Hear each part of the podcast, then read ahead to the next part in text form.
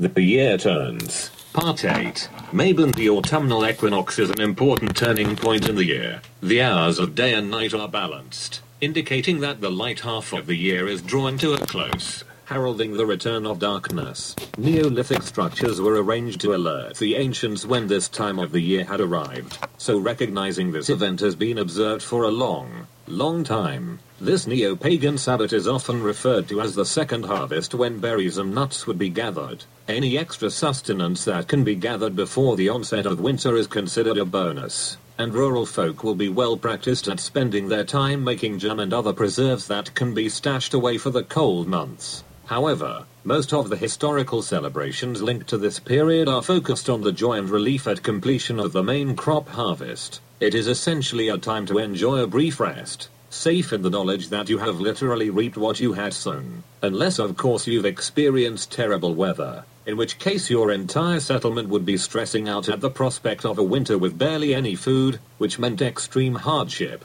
tough choices, and possibly an existential crisis. In 1879 we suffered disastrous weather, and many crops were still in the fields, uncut, in November. It is little surprise that people needed gods that they could worship or implore to help them cope mentally with their harsh realities. Curiously, the word harvest comes from the Old English word harvest, which referred to the period between August and November. It was simply one of the four seasons, which we now call autumn. Our current use of the word as a reference to gathering of crops was only incidental until around the 13th or 14th century. Modern farming is a world away from what our ancestors had to endure. Hundreds of years ago, when the harvest began every able-bodied man, woman and child would be pressed into service, as labor shortages were a serious cause for concern. Indeed, what most now refer to as a summer holiday for school children was originally a harvest holiday where schools closed purely because so many pupils were needed to help get the harvest in before the weather took a turn for the worse. We have machinery to speed up the harvest, so we require far fewer people working in farming. Another modern boon is that we can easily transport food around the country, so a poor harvest in one area doesn't spell disaster for those locals. All our modern developments have allowed society to increasingly drift away from the realities and hardships of farming, leading to many of the traditional celebrations and practices to become symbolic at best, or even more tragically, simply forgotten. The customs and beliefs associated with the end of harvest celebrations varied hugely from region to region. Even the name that was used varied, with the day sometimes being known as Harvest Tide, Harvest Home, or Second Harvest. Many of the rituals and traditions for the end of the harvest and the following feast are pre-Christian and can be traced back to commonly held Saxon beliefs that a spirit resided in the last sheaf of grain, known as a melon neck, to be harvested. It wasn't unusual for the horse bringing the last cartload of corn to be decorated with garlands of flowers and colorful ribbons. The last patch of corn or wheat left standing in the field was known as the mellow neck, and cutting this last sheaf ended the harvest, and meant everyone could relax and turn their minds to the celebratory feast. Sometimes, this last patch of grain was beaten to the ground, to chase out the spirit. Some accounts say the last corn to be harvested was sacrificed along with a hare, although as time went by, model hares fashioned from straw were used instead. However, it was far more common to let the spirit be, and finish the harvest. But it wasn't as simple as just cutting it down, either because of perceived bad luck, or to avoid angering the spirit. Various methods were devised to cut the last sheaf anonymously. The simplest of these involved the reapers lining up and repeatedly throwing their sickles at the corn simultaneously, until the last of it was cut. This was also done in the Welsh borders, but with the added feature of tying the last of the corn into four bunches, representing the legs of a horse. Some regions had the reapers taking turns to be blindfolded, and would wander around the field, sweeping their scythe until the mill was cut. Obviously, this sickle throwing or blindfolded scythe swinging could be time consuming, but it would have been a fun way to draw everyone together for what would literally be the end of the harvest. Much ceremony was attached to crying the neck in Devon and Cornwall, with the farmer who cut the last sheaf being held aloft. This ceremony is still practiced by the old Cornwall Society. The last sheaf was almost always made into a symbolic corn dolly, which was kept safe above the hearth to protect the spirit, and often took place of honor at the banquet. Some regions felt they needed to drench the corn dolly in water as a rain charm. While it was very common for the seeds carried in the corn dolly to be sown the following spring to bless the new crop, naturally, there was a large element of competitiveness between neighboring farms, and they would often race against each other. This was partly to avoid the bad luck associated with cutting the last sheaf of grain, and partly just so they could brag that they weren't last to finish. The farmer and his workers would often loudly announce that they'd completed their harvest, though sometimes the message was communicated by throwing corn dollies into neighboring farms in order to tease and boast. Completing the harvest was a joyous occasion, and it was normal for the whole village to be decorated with boughs whilst everyone sang and danced. Up until the 20th century, it was commonplace for farmers to celebrate the end of the harvest with a harvest supper to which everyone who had helped bring in the harvest would be invited. Naturally, in days gone by, this would have been a huge event, but as mechanization took off, and the number of workers required to assist with the harvest dwindled, the custom has largely faded away. The idea of a harvest festival continued to be marked despite newer gods and religions becoming dominant, with perhaps the most globally recognized being the Thanksgiving held by the Pilgrims in 1621. Back in Britain, the church eventually adopted and adapted our older customs, with the Reverend Robert Hawker being the first to invite his parishioners to a Thanksgiving service at his church in Morwenstow in Cornwall in 1843. They sang hymns to celebrate the harvest and decorated the church with homegrown produce. And a decade later, the Reverend Dr. William Beale in Norfolk held a harvest festival in order to end what he considered were disgraceful scenes at the end of the harvest, and he promoted harvest homes in other nearby villages. And while the idea of a harvest conjures up images of wheat and corn, many harvest festivals focus on fishing. In Billingsgate, London, they hold the Harvest of the Sea Thanksgiving, where they decorate the church with fish and netting. Many towns and villages up and down the country which depended upon fishing celebrated in a similar way. In North Shields, the tradition sees the first salmon caught to be given to the vicar during the blessing of the salmon fishery. In many communities today, the closest brush to be had with the harvest celebration will be a church harvest festival. Children from schools up and down the country are pestered into fetching in a few tins or bottles to take into the local church for a special service. This is a pale imitation of what a harvest celebration used to be, and it has drifted even further from its roots by being used today to promote quite different issues often with the food supplied by the children being donated to a local food bank or similar. Or the celebration is used to raise awareness of international issues chiefly in developing countries which struggle to grow crops. On one hand, at least the occasion is marked, and at the harvest festivals my children have attended they have sung hymns about growing the crops and reaping the rewards. But on the other hand, what should be a time of simply appreciating the bounty of nature is becoming increasingly politicized. Any extras that can be squirreled away for winter is a bonus. Copyright sign. DMG 2021 by now, you are maybe starting to wonder where the name Mabon comes from. What or who is Mabon? And what does he have to do with the harvest? The name is taken from the character Mabon ap Modron, meaning son of the mother or divine son, in a Welsh legend, though he appears to have been freely adopted by the Romans too, as there are altars and carvings along Hadrian's wall for Apollo Maponus. Bear in mind that long ago Wales in this sense wasn't restricted to the current geographical region, but culturally speaking included or overlapped with large parts of the west coast of the British mainland, from the Kingdom of Rheged in the north, down to West Wales, now Devon and Cornwall, in the south. The Romans had a knack for identifying local gods who served the same purpose as gods they were already familiar with, and which often shared the same roots. It may surprise you that Mabon has nothing to do with the harvest or corn at all. Like Apollo, he was a god of the sun, a hunter, and a musician. His story has clearly been adapted and rewritten by generation after generation as despite initially predating the Romans. His tales now involve him fighting alongside King Arthur, who didn't make an appearance until after the Roman Empire was imploding and had abandoned these isles. Anyway, Mabon is a minor character who features in the Mabinogion, which is a collection of Welsh tales from the Middle Ages. Initially recorded by monks, they remained obscure until being translated into English in 1849. Mabon makes a minor appearance in the story The Dream of Rhonabwy, in which he is one of Arthur's chief advisors and fights alongside him at the Battle of Badon. However, he plays a much bigger role in the story of Culhwch and Olwen.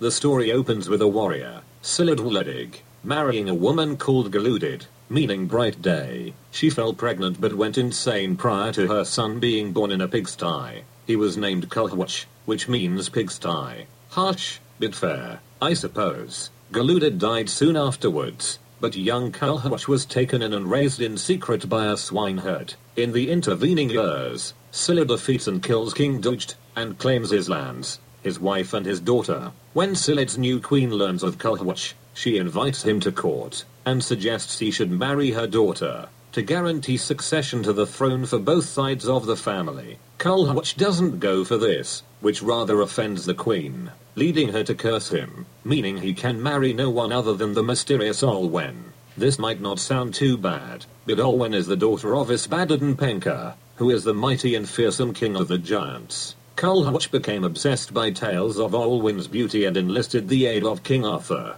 whose scouts scoured the lands for a year, but to no avail. So in the tried and tested tradition of if a job's worth doing, Culhwch and Arthur invited a handful of other heroes to join them as they initiated their own search. They came upon the house of a shepherd, whose wife was Culhwch's aunt, and they were advised to abandon their quest as all men who sought Olwen were lost, never to be seen again. Not being a quitter, Culhwch managed to wheedle out of his hosts that Olwen visited every Saturday to wash her hair. He waited, they met, and they fell in love with each other. Olwen warned Culhwch that her father would be resistant to the idea of their relationship, on account of him being fated to die when she marries. He was known to be in the habit of setting impossible tasks for suitors to complete in order to win his daughter's hand in marriage. Undeterred, Culhwch and his band follow Olwen to her father's castle, where they fight their way into the Giant's Hall. Understandably, Ysbaddaden is a bit peeved. There's a bit of a scuffle in which Culhwch and his men outwit him,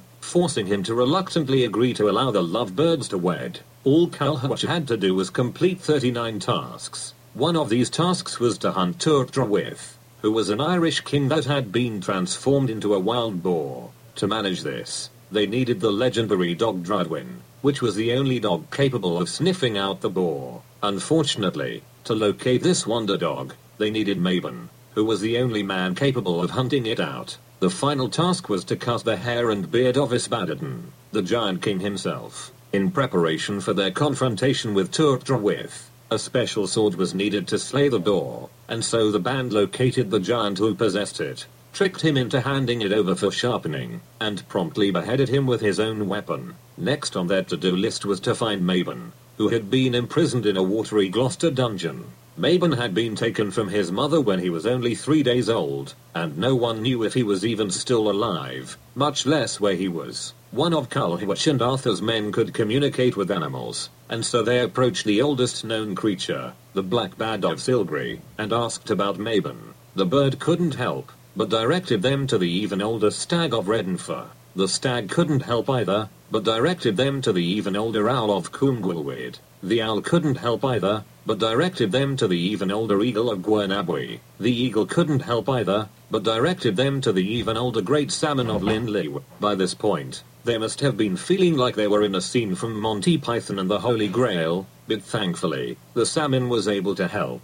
He'd heard Mabon's lamentations as he swam past the walls of Carlisle, and knew that Mabon would not be given up freely. A simple plan was arrived at, and flawlessly executed. The castle was assaulted as one of their band rode on the back of the great salmon, broke into Mabon's underground cell through the wall, freed him, and then fled. As the tale progresses, Mabon does indeed hunt down Twrch Trwyth, and drives him into the River Severn. Before the bull was washed out to sea and drowned, Mabon snatched from it a comb, razor, and shears. Soon after, Arthur himself kills a black witch, and takes her blood to soften the giant king's hair and beard, armed with this unique collection of grooming paraphernalia. Culhwch does indeed manage to cut his Ysbaddaden's hair and give him a close shave, after which, the king of the giants dies, allowing Culhwch and Olwen to marry. What's interesting about this tale is that it supports Mabon as fulfilling the same role as Apollo Maponus, as they are both hunters. Also, he is clearly a sun god, representing the sun reborn after the winter solstice. He was stolen from his mother three days after birth, which demonstrates knowledge of the three days the sun stands still at the winter solstice. Furthermore, the underground imprisonment of the god equates to the sun in the underworld for the dark half of the year, before being released again. This is a feature of numerous cultures to explain the shorter, darker days of winter, and the subsequent release by heroes. This is seen in interpretations of the tales of Jason and the Argonauts rescuing the Golden Fleece, and the Japanese sun goddess Amaterasu, who hid in a cave, to name but two. In a different Arthurian tale, there is another character, Mabon fab Mellt, who is Mabon, son of lightning. In other mythologies, the sun god is often the son of the sky and storm god, just like Zeus and Apollo. Additionally, in the Mabinogion tale, Mabon defeats the door, which is a common symbol of winter in the underworld. Put all this together, and Mabon is clearly a sun god, reborn at the winter solstice. He doesn't appear to have anything to do with the harvest at all. So why on earth has the autumn equinox referred to by his name? The answer lies with the American writer and witch, Aidan Kelly. A short, and perhaps unfavorable, account would be that in 1973, he was putting together a pagan calendar, and in the absence of a traditional name for the autumnal equinox, he picked the name Mabon, and it stuck. But there is a bit more to it than that. He recognized that ancient monuments such as Stonehenge had stones aligned to mark the equinox, so it must have been observed, rightly or wrongly. He identified a pattern of myths associating the autumn equinox with the rescue of youngsters from death or imprisonment, dating to the same era as the construction of Stonehenge. One in particular was the Eleusinian Mysteries of classical Greece, which tells of Demeter and the rescue of Persephone, or Kore, from Pluto's clutches in the underworld. When Kelly was putting together his pagan calendar, he really wanted an authentic name for the equinox. Under the Saxon calendar, the equinox could fall in one of two months, and whichever one it did land in was called Holegmonet, or Holy Month. This suggested to him that the equinox was important, but somehow it didn't have the title it deserved. Wondering if there was a native myth equivalent to other classical myths associated with the equinox, he came across that of Mabon, which involved the rescue of a youth from the underworld. He is adamant that it wasn't an arbitrary choice. He forwarded his suggestions to the publication, Green Egg, and they were accepted into the pagan vocabulary. Ironically, though, his own tradition, the new Reformed Orthodox Order of the Golden Dawn, chose not to use his suggestion, and instead went with Rites of Eleusis. For what it's worth, I think his heart was in the right place. However, there is little to no evidence that either the Anglo-Saxons or the Welsh celebrated this equinox. Celebrations seem to focus more on the completion of the harvest. Also, Mabon of the Mabinogion is quite a minor character from an obscure set of myths, and all evidence points to him being a sun god, and nothing to do with the harvest. As you might expect, you don't have to dig deep before you stumble onto quite passionate and forceful rejections of the use of Mabon to refer to the autumn equinox. Memes suggest the use of Mabon is not universally accepted. The Welsh are staunchly proud of their history, language and culture. The idea that the names of their mythological or historical figures can be lifted because it sounds cooler than autumn equinox is seen by many as disrespectful and provocative, with accusations of cultural appropriation. Some feel that their god Mabon has been taken out of context and shoehorned into a modern, fake festival. And who can blame them? It is one thing to keep an ancient tradition and mythology alive, but another entirely to borrow an existing brand name and slap it on your own, different, product. As one Welshman phrased it at the end of his contribution to a discussion. Sorry if I come across as arsey. This really boils my piss. Of course, there's probably a good number of Welsh folk who are quite ambivalent about the whole thing. So, relax and appreciate a good harvest. Enjoy reaping what you have sown. Enjoy your homemade jams made from hand-picked hedge treasure. Just be careful about who you wish happy Mabon to. This concludes my series on the eight Sabbats of the Wheel of the Year. In six weeks, we find ourselves back with a new beginning at Samhain when the eternal cycle will begin a fresh revolution. I have enjoyed organizing my thoughts and scattered fragments of knowledge, as well as digging deeper to either fill in any gaps, or to make sense of seemingly contradictory tales or traditions. I have also appreciated any comments where readers have shared their own regional or historical traditions which they remember or had heard about. In the process of writing these articles, I have amassed copious amounts of information on related topics, which deserved more space than these articles would allow, so expect to see another piece or two delving into related mythologies like the Green Man, or The Holly King and the Ivy King. Thank you to Swiss Bob for publishing these, and a sincere thank you to everyone who has read and appreciated them. Carviti.